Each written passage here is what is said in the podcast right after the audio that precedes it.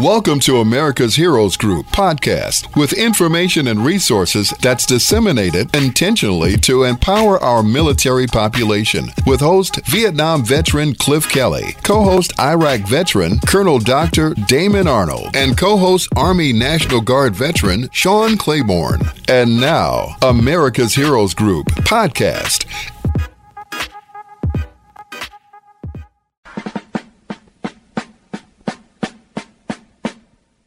Good afternoon. Good afternoon. Welcome to America's Heroes Group on WVON 1690 AM, the Talk of Chicago. I am Vietnam veteran host Cliff Kelly. America's Heroes Group is a live streaming podcast, global platform, radio, print, and digital media broadcast show that empowers change agents through intentionally disseminating information, resources, and referrals to empower our military population. And welcome to America's Heroes Group with our partner, the Jesse Brown VA. September is National Suicide Prevention and Hispanic Heritage Month. Today is Saturday, September 9th, 2023. Happy birthday, Mom. And our host is Cliff Kelly. I'm Sean Claiborne, the co-host. Our executive producer is Glenda Smith. Our digital media producer is Ivan Ortega of Scouts Honor Productions. And, of course, we have today our wonderful panelists, as always. We have Michelle Langlois. She is a licensed clinical social worker, prevention program coordinator at the Jesse Brown VA, and we're going to talk about suicide prevention, a very serious topic, and what is happening at the Jesse Brown VA around this topic. How are you doing today? We don't have audio for you. Hold on one second, Michelle. Our audio just not it's not going right now. Can you uh, try to can you uh, speak can you uh, speak now? See if we got audio. Michelle. Yes. There you are. We got you. So did I say your last name right? Is it Langlois or Langlois? Langlois is the proper pronunciation, but Langlois is fine as well. so, so you do a lot of work with suicide prevention. So you have over 20 years experience with crisis intervention, mental health, which includes 15 years of experience serving America's veterans. Um, you've done a lot of work at the Jesse Brown VA with suicide prevention. Um, before we get into the, the the the critical the meat of the conversation. I had a, I was curious about how first of all you got involved and what brought you into suicide prevention. Such a such a very very difficult job to tackle. Um, how I got involved. Um, to be quite honest, I took a crisis intervention class in graduate school, and um, I realized that is what I wanted to do for a living. That was uh, kind of my calling. That was where my interest was. Um, I worked in um, a level one trauma center here in Chicago in the emergency department for many years. Um, and then the uh, VA was looking for individuals to, um, social workers to be in their emergency department. Um, I got that position, and uh, suicide prevention seemed kind of the logical um, route uh, forward in the VA since that's such a number one priority for the VA with our veterans. Um, I saw a lot of veterans really struggling in the emergency department and then um, kind of really fell in love with really working with these really critical veterans that are in need um, and excited that I could do something to make a change for um, this population. So I've been doing that for um, about 20 or sorry, about 11 years for suicide prevention. And um, we've been growing every year um, with our department, with um, our initiatives, and really um, making sure that suicide prevention is everybody's business, so not just in mental health or with my program, with all of medical. Um, we go out in the community now. Um, we have social workers on my team that are actually developing partnerships and coalitions with uh, all these other agencies and um, entities within um, the city of Chicago. Uh, we also cover Northwest Indiana, so also Northwest Indiana, um, just to uh, provide support so we can reach those veterans who maybe not uh, don't come into the VA. So um, it's uh, exciting that we can do all these wonderful things to really help reduce veteran suicide. So I know it's very difficult uh, for an average person to kind of de- detect if someone is really going through a crisis where they're actually thinking about uh, committing suicide. Sometimes there are signs, though, subtle signs or other things that people can detect. What are some of the things that people can look out for if they're um, if they're around someone that possibly might be having suicide ideation? Yeah, so that's a good question. And because I think that in our culture we don't talk about it a lot, a lot of people really don't know what to look for. Um, and so certain things to look for because not a lot of people are going to always come out and uh, tell you they're having suicidal thoughts. I know a lot of veterans I speak to are very concerned about telling people because they think that they'll be judged. And so a lot of folks are struggling with these thoughts. So you have to look at other things. So uh, some things to look for is people who um, would be talking about feeling hopeless. They don't see a future for themselves. Nothing's ever going to get better. This is kind of a final situation. They can't see other alternatives. And so it's this kind of finite way of, of talking. Um, especially about their future. Um, they might also be talking about feeling like a burden. I'm a burden to my family and friends. I have to deal with these things. Um, and so uh, these are these are statements and ways people can talk that are somewhat socially acceptable. So when people start getting in that kind of suicidal way of thinking, a lot of times it comes out of these hopeless and burdensome statements. Um, you might see people giving away their belongings or getting their affairs in order, uh, things that um, looking for ways to die um, like getting their weapons, um, trying to get a weapon from someone. That is actually not unusual. We mm. see that. They're trying to uh, ask for weapons from their family and friends. Um, they might uh, do certain things that are really risky. So they might do things that are very, very dangerous that could lead to death. Maybe there's, uh, maybe they use or they drink, but that's becoming really excessive. Um, they might be um, playing with their firearms. We have a lot of veterans who will play with their firearms, um, do Russian roulette and very dangerous things with their firearms.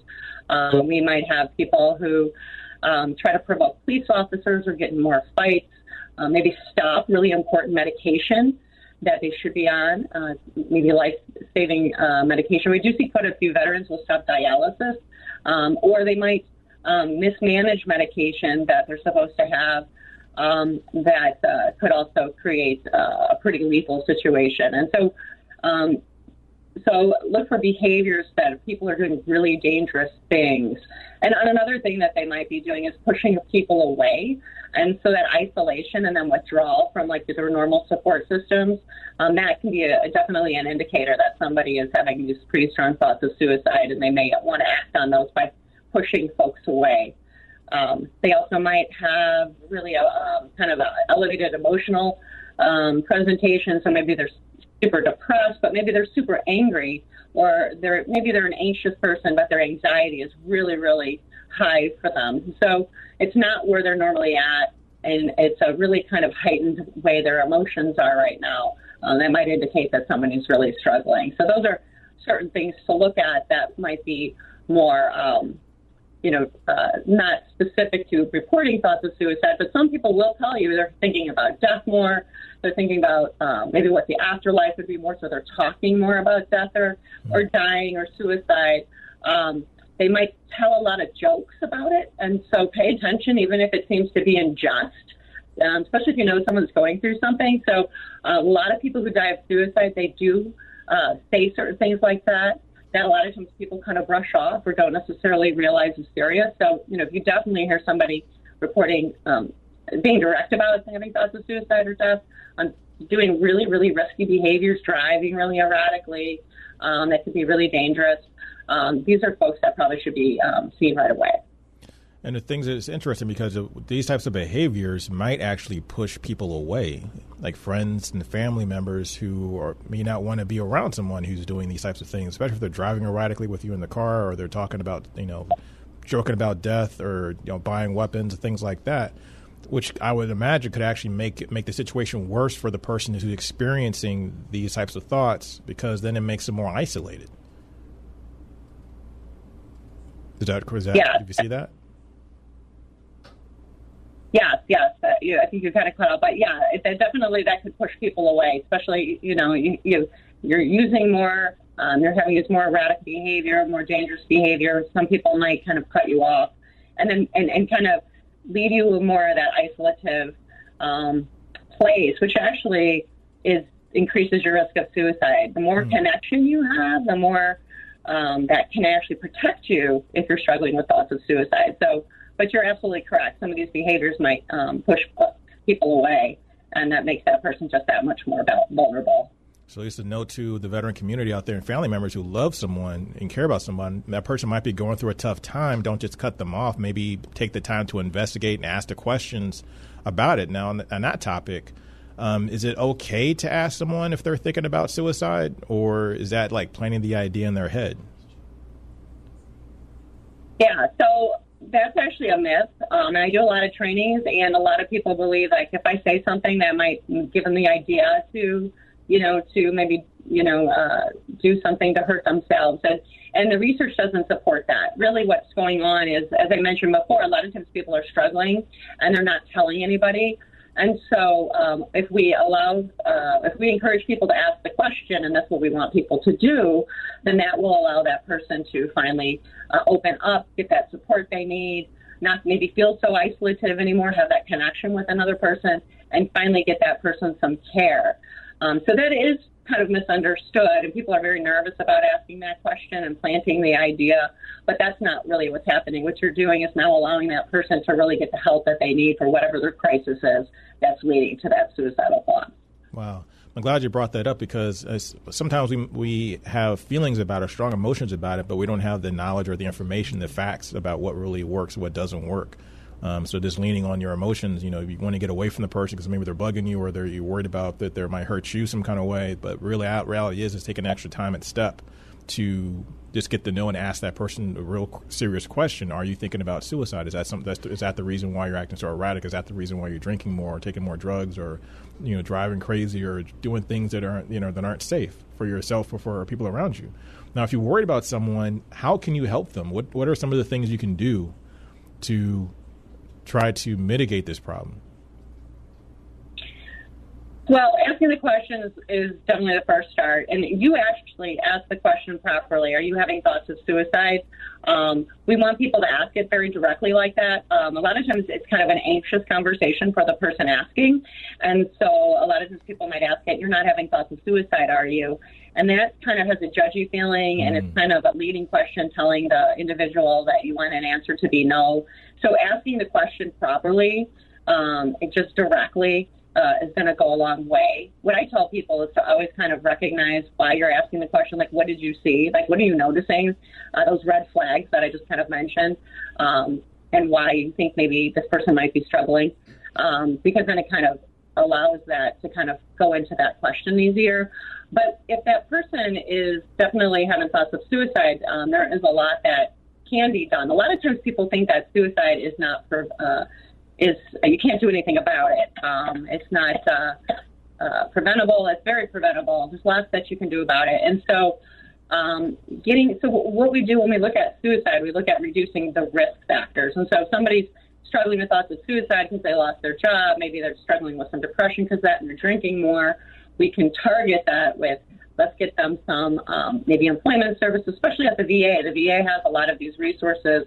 Um, let's help with maybe getting you some treatment for your depression, possibly for your um, your alcohol, uh, maybe reduce that or you know eliminate that entirely. So we try to target the things that are making an individual more at risk. So treatment is really really effective. Um, there's lots of different kinds of treatment, not just uh, not just uh, medications or even therapy, but we have group therapy, we have art therapy, um, we have uh, lots of different kinds of things people can try.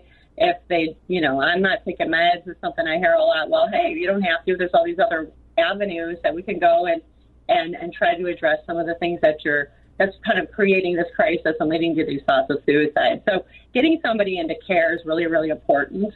Um, or getting the resources to uh, address whatever that risk factor is. Um, and so if somebody is imminently suicidal, you definitely want to get that person um, into the uh, emergency room for an assessment right away. Um, and uh, so they might possibly need an inpatient admission, possibly maybe that will kind of uh, jumpstart getting them the outpatient care that they need, even if they don't have to go in the hospital. But if you definitely think there's imminent risk for anybody who's uh, having thoughts of suicide, you think they're going to do something, you really do want to contact uh, 911 uh, or bring that person in directly to your local emergency room or to your VA. And if you don't already know this, uh, Jesse Brown in Chicago has a crisis, uh, a mobile crisis team now with a veteran social worker and a veteran uh, police officer who, so we can kind of avoid EMS entirely because we know that can be um, a bit triggering for a lot of our folks. And they can go out to that home and, and talk and assess that veteran and help that, veteran where they're at to avoid uh, EMS um, and try to get them engaged in care. So there's lots that we can do to try to get people engaged in care and address those risk factors. And it amazes me when I was doing research for this for this segment. Um, it brought memories back of a friend of mine who I remember the last thing he did for me he, when he was going hunting. He bought me some. He brought he killed a deer and brought some deer meat, and I had never had deer meat before. And um, right after he, he gave me this ground deer meat, um, shortly thereafter he, uh, took his own life. And I kept thinking about to this day. This is maybe this is probably close to twenty years ago, um, but I keep I keep thinking about today his little girl and um, and his uh, and his, uh, his his his wife his ex his wife now widow um, and what her life would have been is like cause after that kind of lost contact with the family and this young girl who was a child at the time is now an adult and I wonder how that plays in her mind um, knowing that her father at a at an age where she's old enough to understand what happened but maybe not not having the, the, tools to process the reasons and the aftermath of it. Um, and with that, when before we run out of time, because we have about three minutes left, I want to make sure people know that if you're having thoughts of suicide, there is a toll-free number hotline which was launched in July of 2020. It's 988. So if you're having suicidal thoughts, you can call the suicide hotline, which is 988. You can t- you can call them directly. Press one um, after you dial 988, or you can even text uh, the hotline at 838-255. That's 838-255. And also, we can also chat. They have a chat available at the Veterans Crisis Hotline. That is the veteranscrisisline.net. That's the veteranscrisisline.net. Um, so the last thing I wanted to get into before we have a little bit of time left, um, quickly in the last two minutes, um, lethal means safety. That is a real thing that could help and could have possibly prevented um, the death of my friend. Um, what does lethal means safety and when it relates to suicide?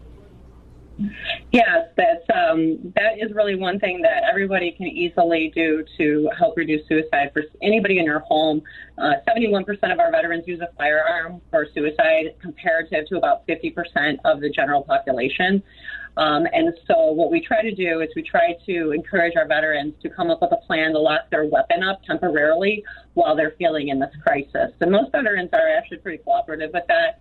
So the, the safest thing you can do is store your weapon outside of your home. So shooting ranges sometimes will store your weapon or storing at another family's home or friend's house or another buddy that you served with that has a has a lock, so you can't get easy access.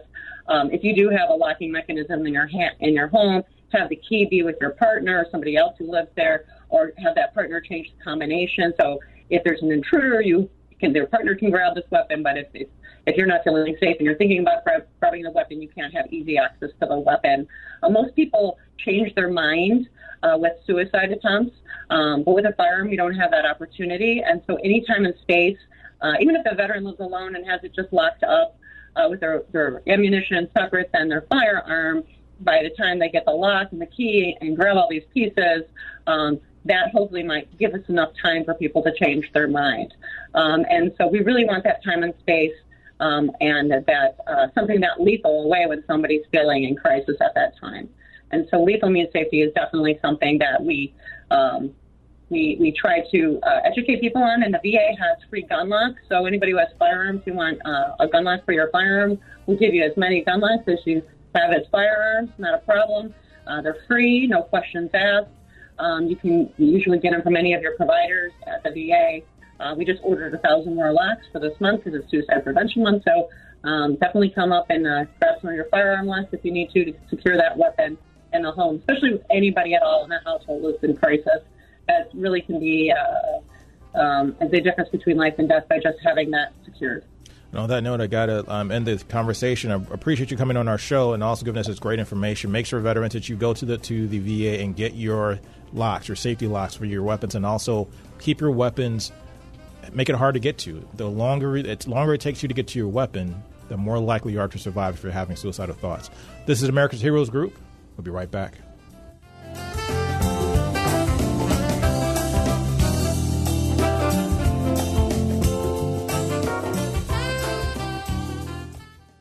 Thank you for listening to America's Heroes Group podcast. Don't forget to subscribe so you won't miss an episode. And for more details, visit americashg.org.